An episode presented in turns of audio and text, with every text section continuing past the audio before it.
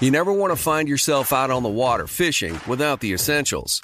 So it's best to always pack a Columbia PFG Solar Stream Elite hoodie to protect against the sun. I mean, it provides great protection and it's really breathable so you don't get hot. That's a win win.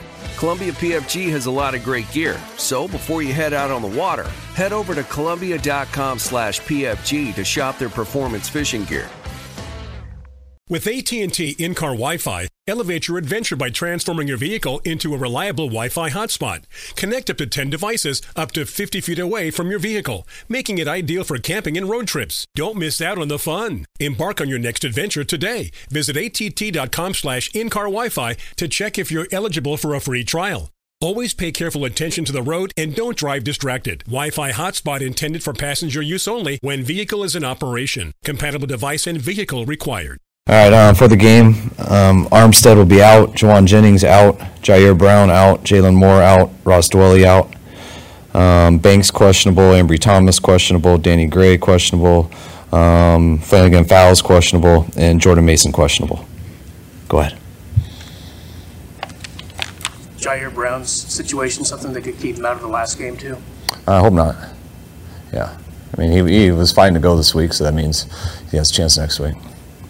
Flanagan Fowles, is that a new one? Who's that? Flanagan Fowles? Yeah, um, I think it was on yesterday. He's been sick the last couple days, and JP I think, think's doing. He just got sick today. Obviously, no designation for Trent. No, he's good.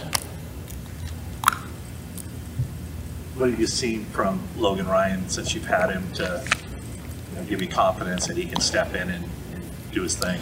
Um, I mean, just us playing against him, he always seemed like such an aware, smart player, and a guy that had a lot of experience playing a lot of different defenses. So um, we brought him in here when we had a few injuries. Uh, he looked just since he's been here like what we hoped he was, and now that we've had those injuries, he's in that role, and um, he's looked exactly like we hope he'd be. He's very comfortable, knows what he's doing, and um, game's not too big for him.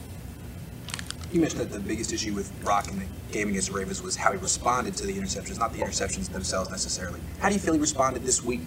Awesome. Yeah, he was great. I mean, it's, I think, uh, no offense to you, but I'm so exhausted talking about the interceptions from a game last game. But um, it's been like any other week, he, and like any other play. He goes through each play one at a time and tries to do it the best he can. Uh, Kyle, regarding, you know, when, when Brock is on the rare times has had a bad game or a bad moment, he gets up in front of us and is very, um, he's not at all defensive and he's, uh, he, he's very open about what happened, mistakes he made.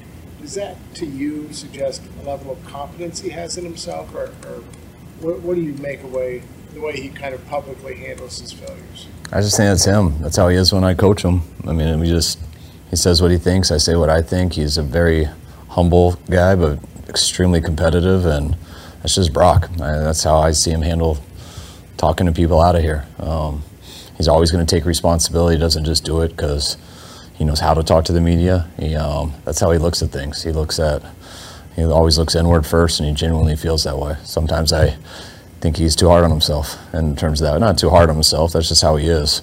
Um, but it's it's cool that he never shows frustration, and I think it's pretty easy for him because I don't think he has a lot of frustration with other people. I think he always looks at what he can do better. What's it like coaching a quarterback who has a tendency to be a little too hard on himself sometimes? Um, much better than the opposite way. Um, I would say that with everybody. You'd rather someone be a little harder on themselves than take it easy on themselves. And, um, but I think, especially all football players, you want them that way. Going back to, to training camp opening the season, you know, two backup offensive linemen, a lot of experience prior in Feliciano, and then you guys have added guys like uh, well, Logan Ryan and Sebastian Joseph Day. How much of that is a, a organizational philosophy to have backups who can step in, who have experience over guys who might be on the younger side and you're developing? Um, I think huge. I mean, it's not necessarily that's our overall philosophy. Our, our just overall philosophy is in that given day, in that given week, in that given season, what gives you the best chance to succeed.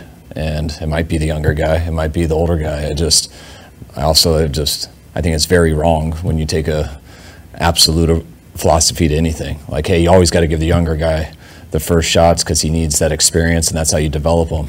That's great, but not at the expense of the other 52 guys on the team and the organization and losing games. Um, the first decision always is what helps you win the most or gives you the best chance to win. And in a league that it's very hard to develop guys because um, when you play, when you do anything at a professional level, it's it's hard to do it at an extremely high level when you're not working on it year round. Um, so those guys who really can play in the NFL are usually guys that have experienced the NFL. Uh, they know how to handle those situations, and they were fortunate enough to get those, so they could go through that and get better. But it's always um, I I hate the feeling of there's one guy left, and you believe in that guy a lot, but he's not quite ready. But there's no third string. There's and you got that guy's got to go. And now he goes in and he plays three games before he's ready and the team gets frustrated with him because he makes some mistakes. He's not ready. The guy get, loses his confidence, and sometimes that can kill a guy. But you have no other option. So it's you can't always have the luxury of bringing vets in because if you always do that, then you never have youth coming up. But um, that's what's so so cool about the 16 practice squad guys. Um, the six vets were allowed. That's what has allowed us to me do some things like that over the last few years that used to be real hard to do. Do you get surprised often? Do you look at somebody and think this guy is not ready, and then you play him like, whoa, didn't expect that? Um, sometimes, not not that much. I mean, you usually, if, they usually show you they're ready in practice, and then you know they're ready in the game. Um, sometimes a guy, you might not know how much is in there. He might be quieter. He might. I mean, we don't just knock the crap out of each other in practice and stuff. Um, you might not know all that's in there and then the game comes out and you're like, oh my God, that guy's a gamer. He's a dog. Like there's another aggression level to him. But it's, it's very rare that you think a guy's not ready at all and he gets in there and just shocks you because it's kind of, if you're ready, you usually show it in practice, but there can be another level when, you're, um, when your energy's going. Three practices under his belt, what do you, workload do you anticipate for Joseph Day? Um, I mean, he's looked great in our three practices, even though only two periods of them were full speed. Um, but I mean, he looks like the guy we've gone against. Uh, I expect him, just like all these other vets, who I mean, he's going to get in. He's going to try to make plays, try to do his job, and um, help us contribute to the rotation of our group. What concern is there with Jauan? I know this was the second week that he's been in the protocol.